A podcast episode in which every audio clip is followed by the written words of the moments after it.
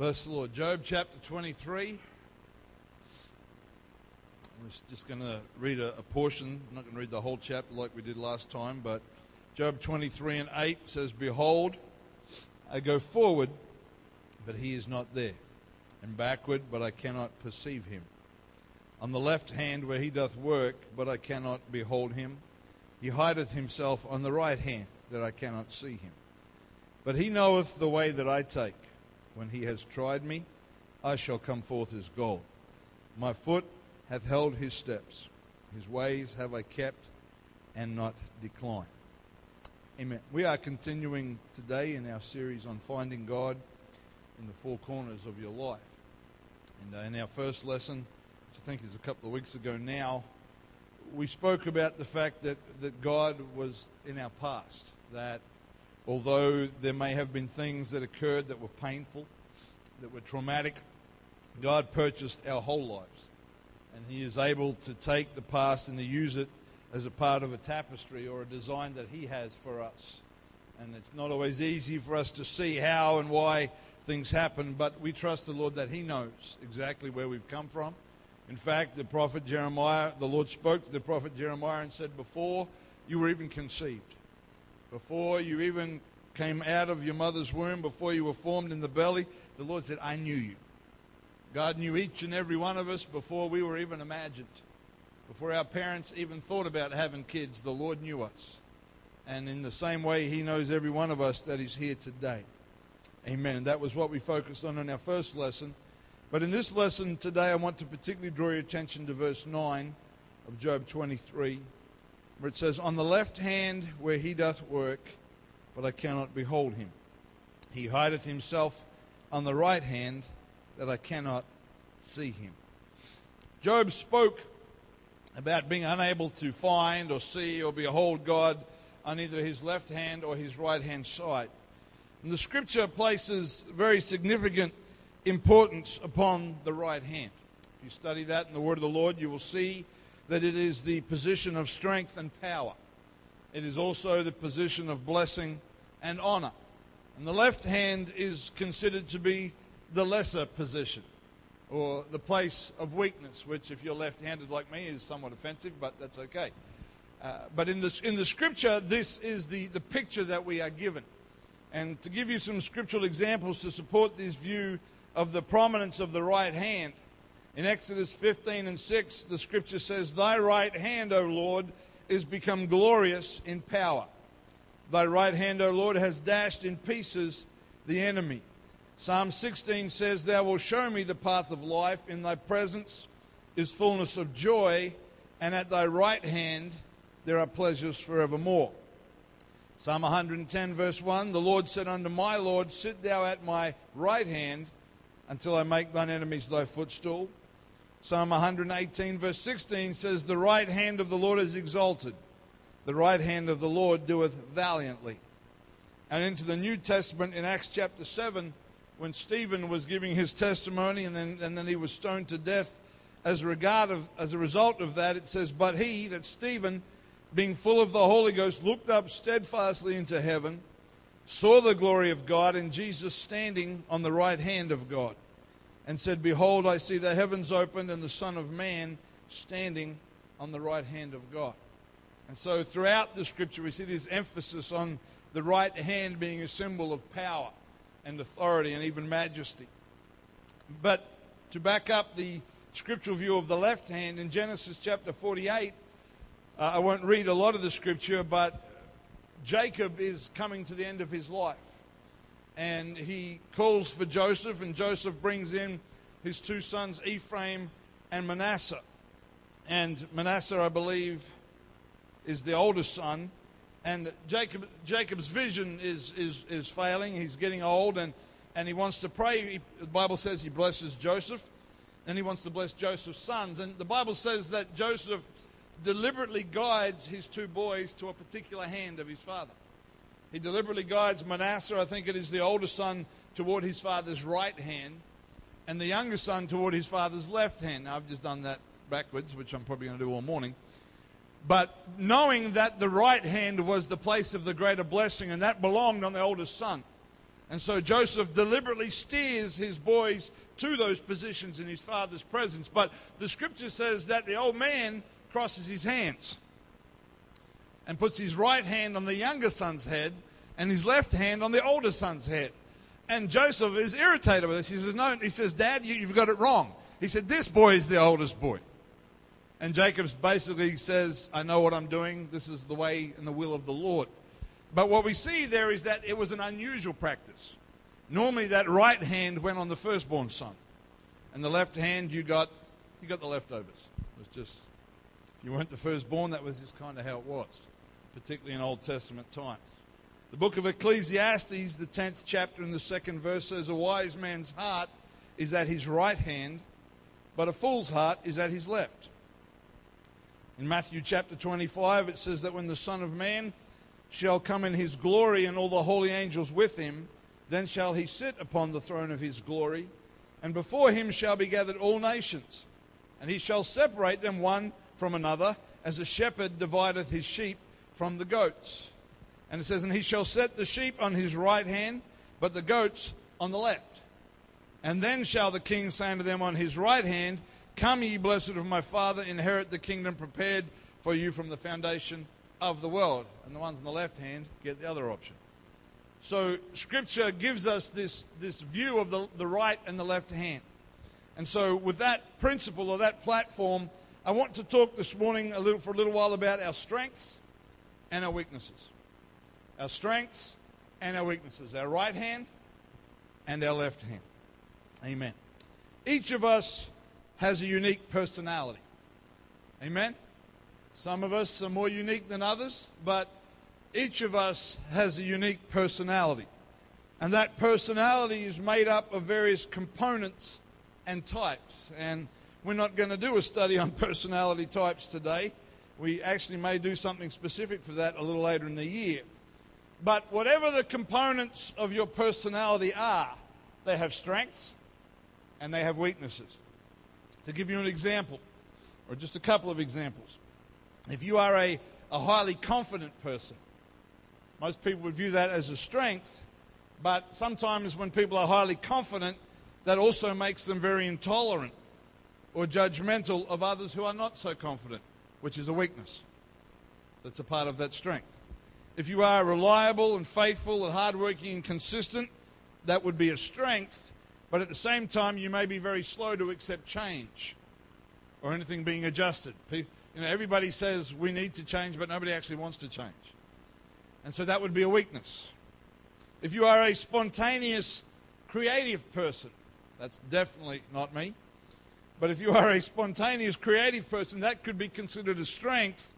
But then you may have the weakness of becoming very easily bored with routine and regular life, which in some areas of your life would be a weakness. Some people who are spontaneous and creative find keeping the same job for a period of time challenging. They need something to, to spark that creative side of who they are. And because we are flawed people with sinful natures, it only makes sense that we will have both strengths and weaknesses. We don't like to acknowledge it sometimes, but it's the truth.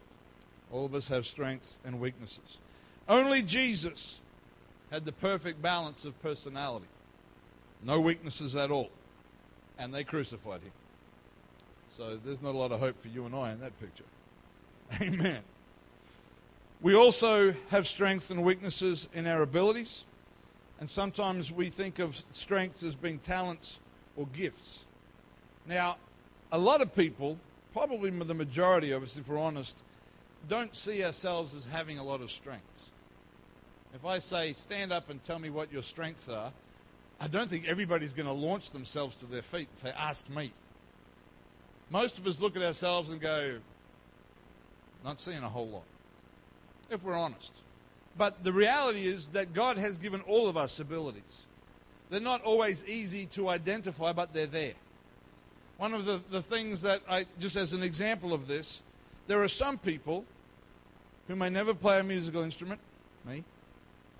Some people who may not necessarily, other people look at them and say, wow, look at their talent. But in the family of God, they may have an incredible ability to be an encourager amongst the brethren. Now, that's not something that you would necessarily write on your resume. If you're applying for a job, I probably wouldn't advise you to put down there encourager of the brethren at church. They may not be looking for that at Hungry Jack's or wherever it is that you're going for a job. But that is a strength. And that is something that God gives certain people to operate within the family of God. And for somebody who can come alongside somebody who's not doing so good and encourage them to keep going, that's incredibly precious. But see, we don't often think about things like that as being strengths. We, we think of the things that are easy to identify and to surround with bright lights. But the facts are, we all have strengths. We all have things that God has given us that we can do. Amen. Now, there are tests and there are quizzes and there is a multitude of them where you can do the test or do the quiz and you can discover what your gifting is. This has become a very popular word in religious circles in recent years that we would find our gifting. And there's nothing wrong with that. And these things can be very helpful, some of these tests. In fact, I'm most likely going to be incorporating some of those into our discipleship classes that we're doing on a Sunday afternoon. But the natural view, when I say natural, I mean human natural, the natural view of our gifts, our talents, and our strengths is to use them for our own benefit. For our own benefit. Now, we see this when we make decisions about the careers we're going to go into or, or a path of study that we might choose it only makes sense that we would tend to choose things that we're interested in and consider ourselves to have some kind of an ability. You know, if you cannot hammer in a nail, no matter how many times you've tried, you probably shouldn't be a carpenter.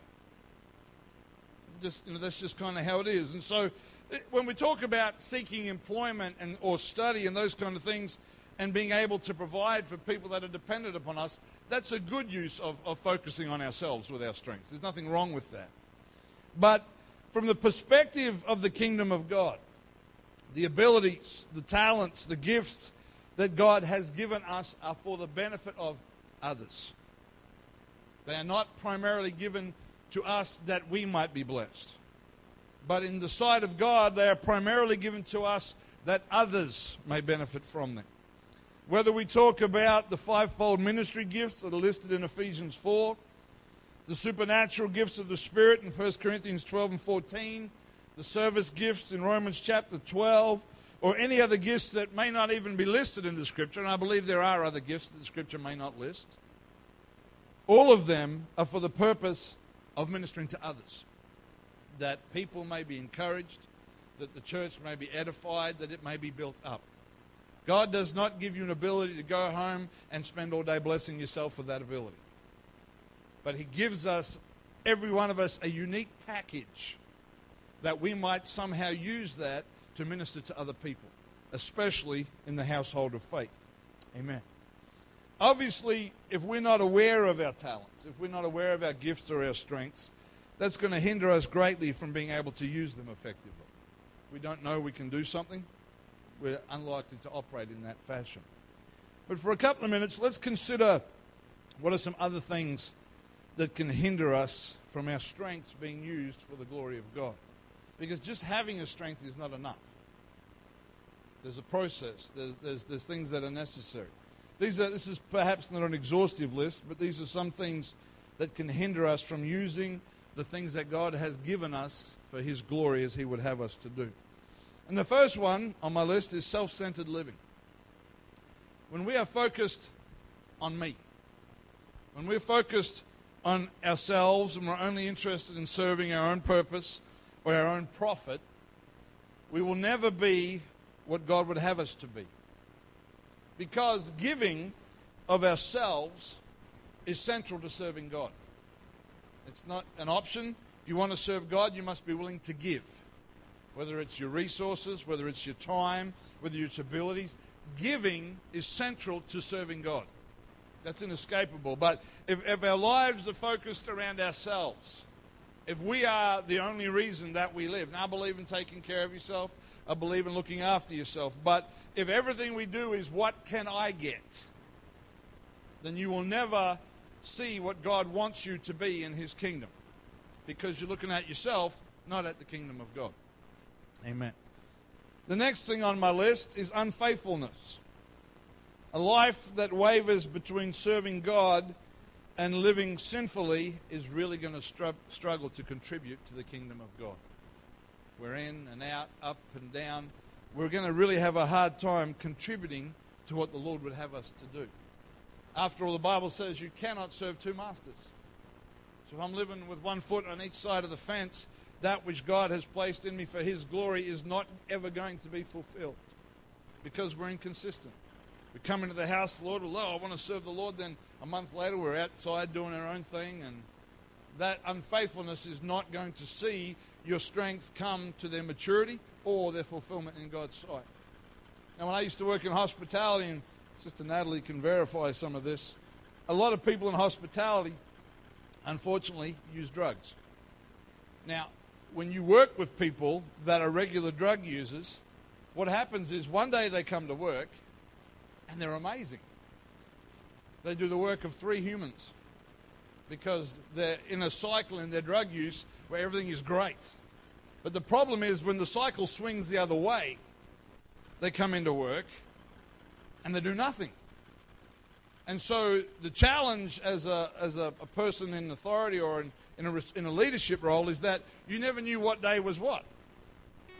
And it was hard to know what kind of work that person was going to do on that day because you didn't know where they were on the merry-go-round. Now, that's exactly what it's like if we're unfaithful to the Lord. We're in and out, in and out, nobody knows where we are or exactly where we are at any given time. Unfaithfulness to the house of God is also crucial. Being able to be depended on and to being consistent is very important. You may have a gift or a strength in a particular area that could be a wonderful ingredient in what God is doing among His people. But if people are guessing whether you're going to be in church next week or not going to be in church, your effectiveness is going to be greatly reduced. Being faithful is very, very important. Amen.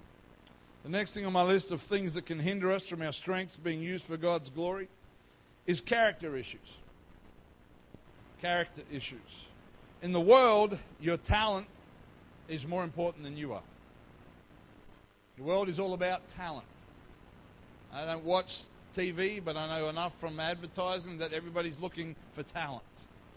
There's different talent searches and different this and that, trying to find the next great superstar. And what happens is they will use you for their purpose and then discard you when you are no longer profitable.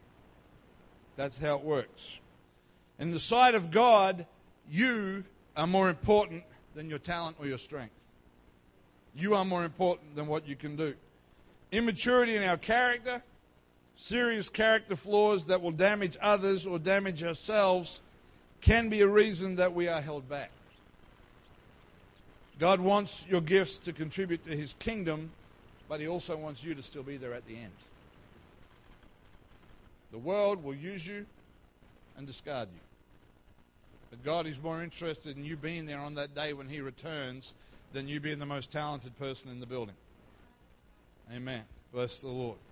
We see this sometimes in the sporting world where young men and women who have incredible natural talent or athleticism are fast tracked to the highest level of professional sport and competition. And with that rapid elevation often comes huge amounts of money, huge amounts of fame, and celebrity status. There are so many stories, particularly in the world of, of football or soccer, as some people know, where kids that come from the back streets of third world countries that have natural abilities find themselves being paid amounts of money that you and I can't even begin to imagine and becoming a celebrity, and every kid in the world is wearing their shirt with their name on the back. And even while these young people are still in their teens, they're playing in front of thousands of people being photographed for magazines, being interviewed for television, signing multi million dollar contracts for different product endorsements. And it just, it's, it's an incredible rise to fame. But the tragedy, and many of us know of these stories, is that some of them cannot handle the intoxicating nature of their new status. And it becomes more about the celebrity and less about their gift. Relationships fail, illicit drugs can become a problem, disagreements with coaches and mentors because they believe they're being held back. And what happens sometimes is a gifted athlete ends up on the scrap heap of life, forgotten about very, very quickly because all they cared about was the talent, not the individual. Amen. But the scripture says in James 4 and 10 Humble yourselves in the sight of the Lord, and he shall lift you up. That's what the Bible says. It does not say when he will lift you up. So until he does, our job is just to continue to humble ourselves. It doesn't say humble yourselves for a week, a year, two years, five years. It just says if you will humble yourself, he will lift you up. Brother Tenney put it like this He said, Our job is to humble ourselves, his job is to lift us up. If we try to do his job, he will do ours. and that's worth remembering. We try to lift ourselves up, he may humble us. Amen. God will give you opportunity to use your strength, your gifts, your talents that will come at the same time as you have the character to handle it. Because in the sight of God, your salvation is more important than your gifts. And I have seen talented young people in the kingdom of God get fast tracked to ministry and platforms and, and being up in front of people because of their talent. They did not have the character to go the distance, and now they're not even they're not ministering, they're not even walking with God anymore. Because their talent was not tempered with their character. Amen. The next thing on my list of things that can hold us back from seeing what our strength can become is inactivity through comparison. Inactivity through comparison. Most of us, at one point or another, have wished we could be like someone else. I would suggest in my own life a lot more than one point or another, probably dozens of points. Comparison of ourselves with others seems to be a default setting in human nature. In fact, when you look in the garden or out just outside of the garden, Cain and Abel were in a place of comparison. When they brought sacrifice, there was a comparison between them in the sight of the Lord, and then Cain compared how he was treated to how his brother was treated, and the wheels fell off. Amen. It seems to be something that's just natural to us. We compare ourselves with each other. But it can also have a crippling example, or a crippling effect, rather, on our becoming what God would have us to be. Because we're too busy looking at the other person's talent. And it leads us to be inactive because we're comparing. There is nothing wrong with admiring someone else's abilities. I love to listen to our music team play, love to worship together with them, not just their talent, but their spirit.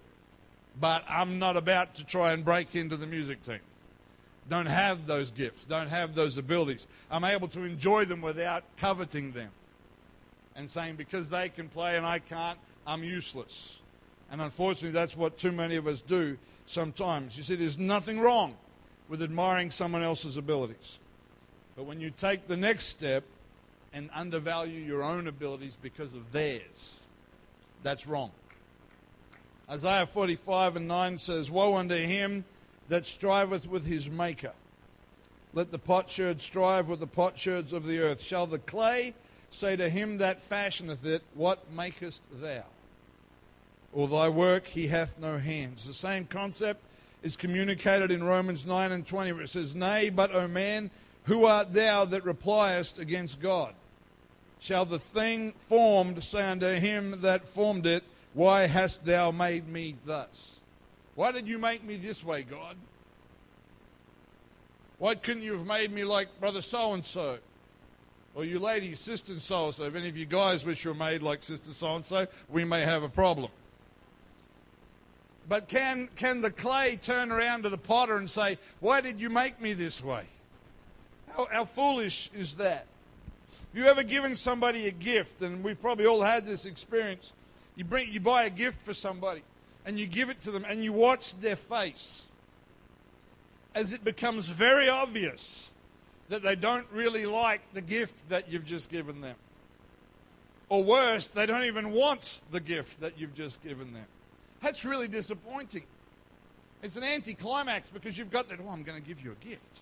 And then the look in their faces like, You don't like it, do you? And they go, oh, um, no, no, it's, it's fine. I just, and they try to cover up their, the disappointment that was all over their face.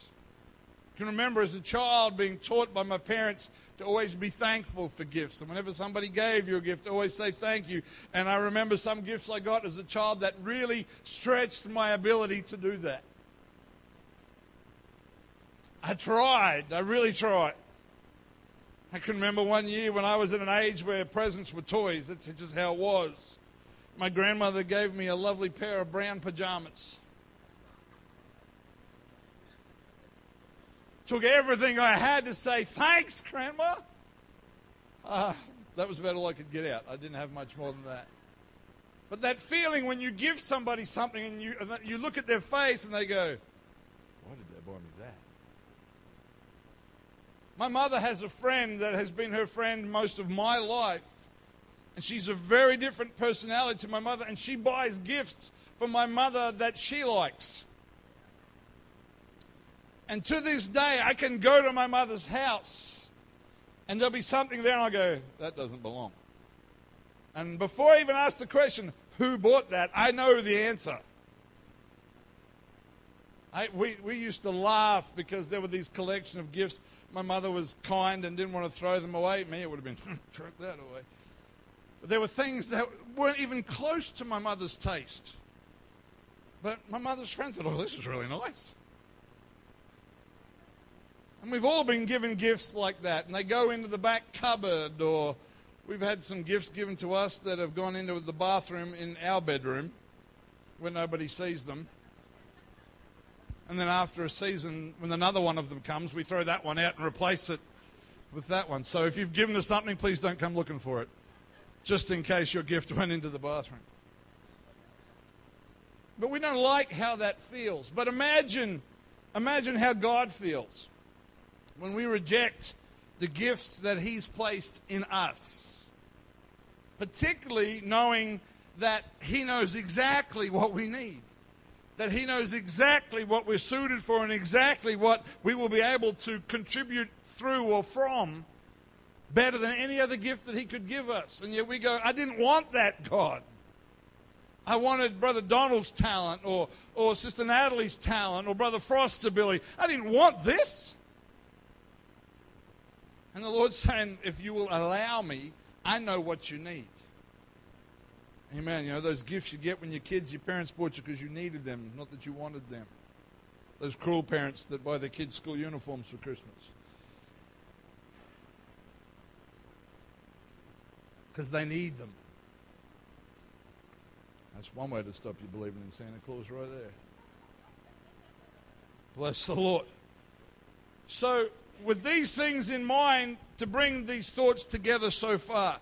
If I want my strengths, my gifts, my abilities, the things that God has placed in me to reach their maximum in the kingdom of God, I need to have a giving heart to start with. I don't need to be asking the question, do I have to? But rather, can I? Can I give? Can I contribute somehow? Is there something I can do? many talents and gifts are discovered in people that were ignorant of them. But they were discovered when somebody said, I'll do anything I can to help. Ministries have been uncovered doing the mundane tasks. Stephen's ministry was discovered through ministering to old ladies, complaining old ladies. And through his willingness to serve at the request of the apostles, he was able to minister powerfully and do signs and wonders. That was not in his job description, but it was discovered through willingness. So if we want to see what God wants, we must have a giving heart. We must be faithful. We must be faithful to God, to his house, to his people, if we're going to see what God would have us to be. I think that faithfulness is possibly one of the things of highest value in God's sight. He values your faithfulness more than your talents because He gave you the talents. But you give Him your faithfulness. He cannot force that. You have to choose to be faithful. I need God, I need to allow God to perfect or to work on my character. If the flaws in who I am are restricting my ability to contribute, I need to say, God, change me. Change me. I need to acknowledge that gifts come from God so that I don't get puffed up. And I need to learn to be content with who God made me to be and not to compare myself with others. Amen. Bless the Lord. Ephesians 4 and 16. Many of you know this verse. It says, From whom the whole body, whole body, fitly joined together and compacted by that which every joint, every joint supplieth, according to the effectual working in the measure of every part, maketh increase of the body unto the edifying of itself in love. You get the focus there and the emphasis in that verse? Whole body, every joint, every part. Every one of us is made to fit together in this crazy thing that God calls the church and contribute to what God would have us to do. Amen. Disunity can easily come from discontent with ourselves, comparison with others, and carnal selfishness. I read this the other day. It's not from Scripture, but it was, it was a quote by a, a brother named Dr. Talmadge French, who's one of our Bible school instructors in the States. He said this He said, The primary hindrance to spiritual growth, revival, reaching and converting the lost is carnality lived out in disunity. And I thought that was worth writing down. When we're in our flesh, we will never achieve unity. Amen. That's worth thinking about. And that's just talking about our strengths. Let's consider our weaknesses for a little while. Just as many of us don't think we have strengths, all of us think we have weaknesses. If I said, Who has a weakness this morning? We'd probably be all a lot faster to stand up than when we ask the same question about having a strength. Because we're all very willing to acknowledge we have weaknesses. We're convinced of them. And uh, we've already considered how some of our weaknesses can hinder our strengths. But you see, our strengths tend to cause us, if we're not careful, to be self sufficient and to have confidence in ourselves. Even when we acknowledge that God is the source of those strengths. When you have a particular talent or ability or strength, it's very easy to trust in that ability. We've got to be regularly reminded of who gave us the ability and who wants to use that ability for his glory. But the reality is that weaknesses are an opportunity for God to demonstrate his power. They are an opportunity for God to show up and do what only he can do. Because in our weaknesses, we know there's nothing I can do here and only God can do something. But our tendency, again, this seems the default human setting, is to hide our flaws. It's to cover our weaknesses.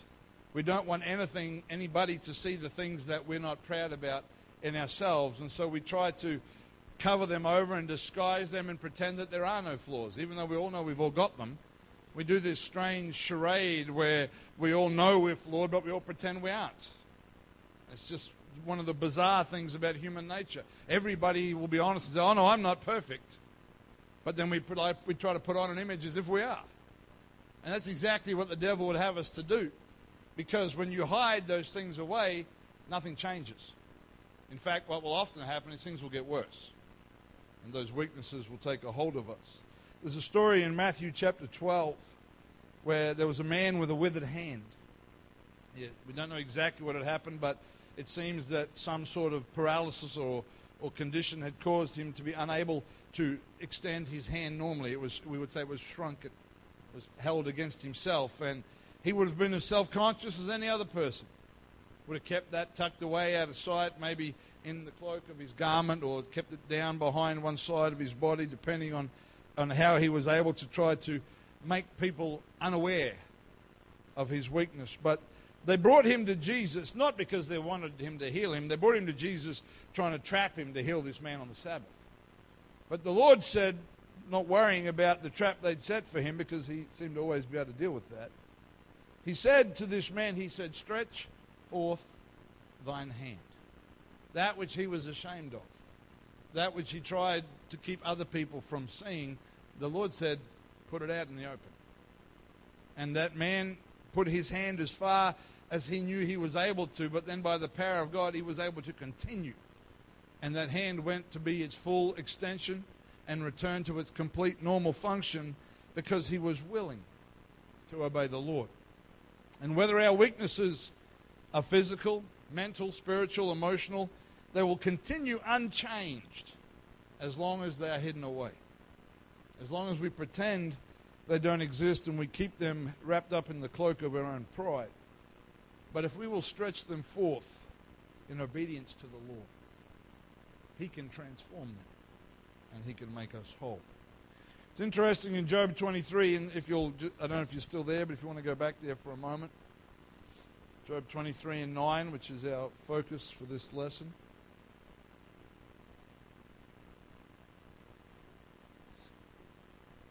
Remembering that we are using the left and the right hand as our weaknesses and our strengths. Job 23, in the first part of verse 9, says, On the left hand, where he does work. In the place of weakness is where God operates. It's the place where God is able to do the most because we can't pretend it's us. It has to be surrendered to Him. We can't pretend that we've got these skills and abilities. And our weaknesses, they're just there. But that's the place where Job said that God works. That's why there's that verse that I often reference in 2 Corinthians where it talks about having this treasure in earthen vessels. It's, it's a statement of, of both the power of God and the, the lack of power of humanity. An earthen vessel is just a clay pot. There's nothing glorious about it. There's nothing spectacular about it. But when He puts His Spirit in that earthen vessel, He's able to demonstrate His power, but the whole time it's about Him getting the glory. And our weaknesses, if we will understand today, are an opportunity for us to let God be glorified in us and through us. They're not things to hide away and be ashamed of, but they're things that God wants to do in us. Amen. 1 Corinthians 1 22 to 29. I'll read it if you want to turn there, you can. 1 Corinthians chapter 1, it says, For the Jews require a sign, and the Greeks seek after wisdom.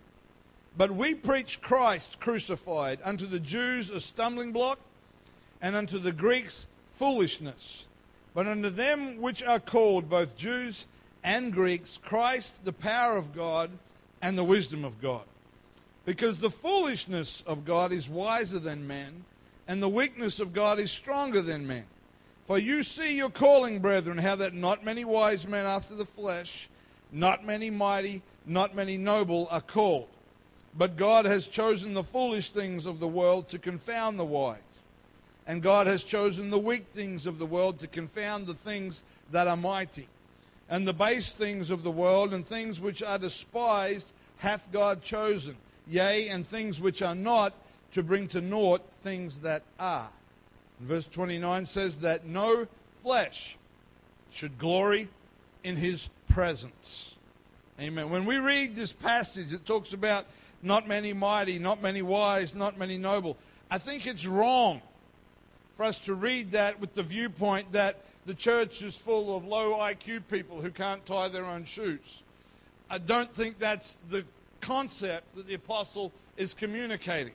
But rather, God is saying that we should not in any way claim to achieve salvation through merit, through talent, through ability, or through wisdom.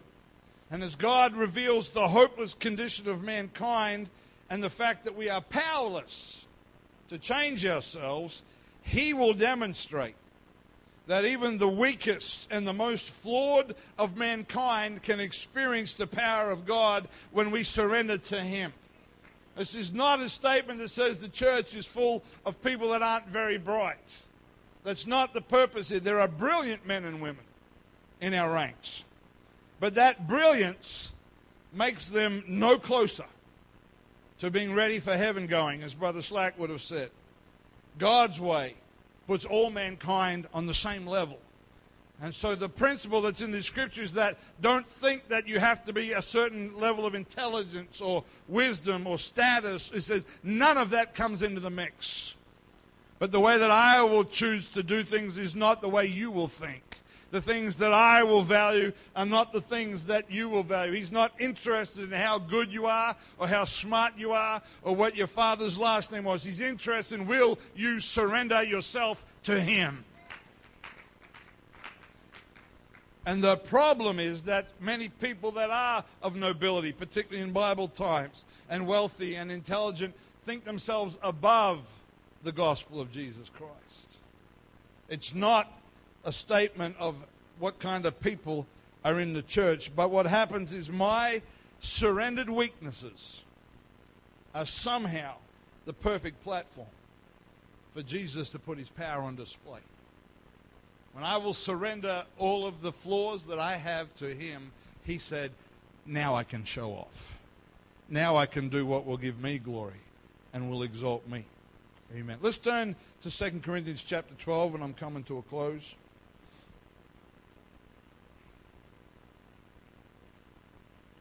This passage is possibly the most well known when it comes to talking about strengths and weaknesses.